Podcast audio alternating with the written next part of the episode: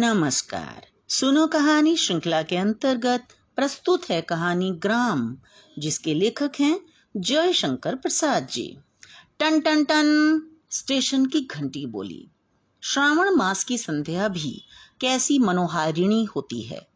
चारों तरफ़ की मेघमाला अंधकार में डूबती जा रही है। ग्राम में स्टेशन पर कहीं कहीं एक दो दीपालोक दिखाई पड़ता है। पवन की सनसनाहट के साथ रेलगाड़ी का शब्द सुनाई पड़ने लगा। यात्री लोग अपना सामान उठाकर चल पड़े। रेलगाड़ी स्टेशन पर पहुँचते ही कोलाहल मच गया। रेलगाड़ी के सेकंड क्लास से एक सूट बूट धारी व्यक्ति उतरा। वह अपना हंटर घुमाते हुए स्टेशन से बाहर जाने लगा। उन्होंने सिर पर धानी रंग का साफा बांधा हुआ है। गौर वर्ण उन्नत ललाट उनकी आभा को बढ़ा रहे हैं। स्टेशन मास्टर से सामना होते ही उन्होंने उनसे हाथ मिलाया। इसके उपरांत स्टेशन मास्टर उन बाबू मोहन लाल से बातचीत करने लगे। स्टेशन मास्टर, आप इस वक्त कहाँ जा रहे हैं? मोहनलाल कारिंदों ने इलाके में बड़ी गड़बड़ मचा रखी है।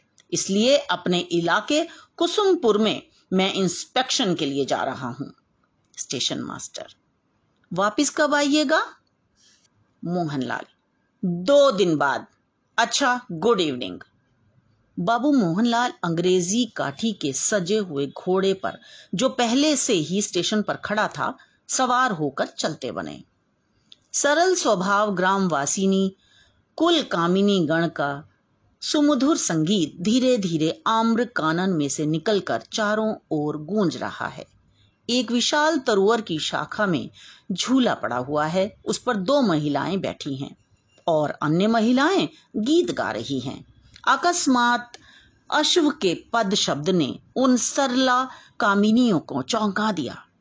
उनके पूर्व परिचित बाबू मोहनलाल घोड़े को रोककर उस पर से उतर रहे थे।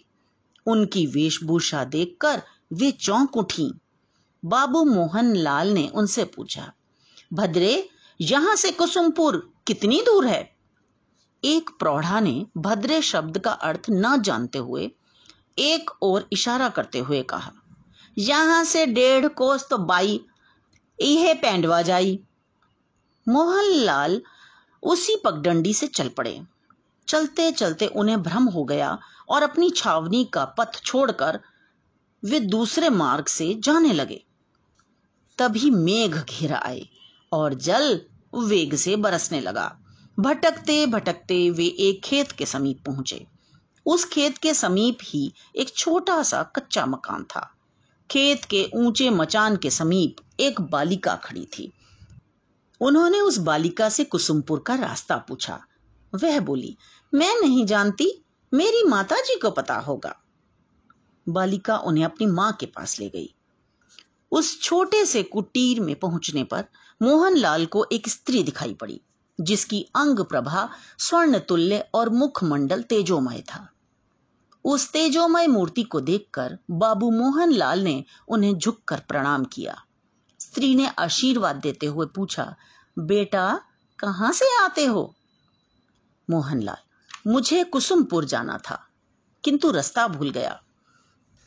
कुसुमपुर का नाम सुनते ही उस स्त्री का मुखमंडल रक्तिम सा हो गया और उसके नेत्रों से दो बूंद आँसू निकल आए।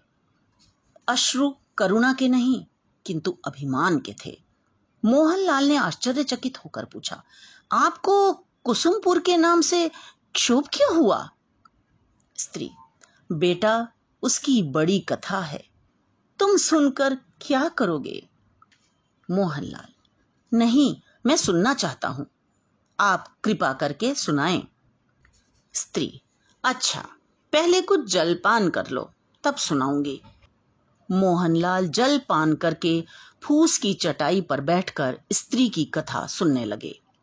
स्त्री कहने लगी, मेरे पति इस प्रांत के गण्य भूस्वामी थे और वंश भी हम लोगों का उच्च है।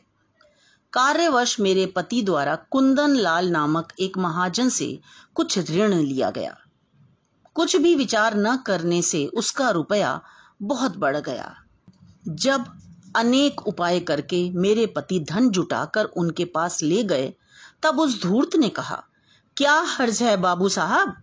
आप आठ रोज में आना, हम रुपया ले लेंगे और जो घाटा होगा उसे छोड़ देंगे।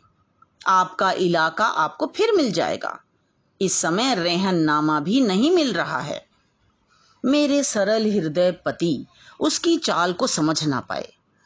उसने हमारा वह इलाका नीलाम करवा दिया और खुद खरीद लिया। मेरे पति इस आघात को सहन न कर सके और उनकी मृत्यु हो गई। इसके उपरांत हम इस गाँव में आकर रहने लगे। यहाँ के जमींदार बहुत धर्मात्मा हैं। उन्होंने हमें यह थोड़ी सी ज़मीन दे दी। अब यही हमारी जीविका है। स्त्री की कथा सुनकर मोहनलाल को बड़ा दुख हुआ। उनके मुख पर विषाद और लज्जा की रेखाएँ थी। कारण यह था कि स्त्री की जमींदारी का हरण करने वाले तथा उसके प्राण प्रिय पति की मृत्यु का कारण और उसे यह दारुण दुख देने वाले कुंदन लाल मोहन लाल के ही पिता थे। मुझे आशा है कि आपको ये कहानी पसंद आई होगी। आपने आनंद लिया होगा। इसे लाइक करें, दोस्तों के साथ शेयर करें और सब्सक्राइब करें।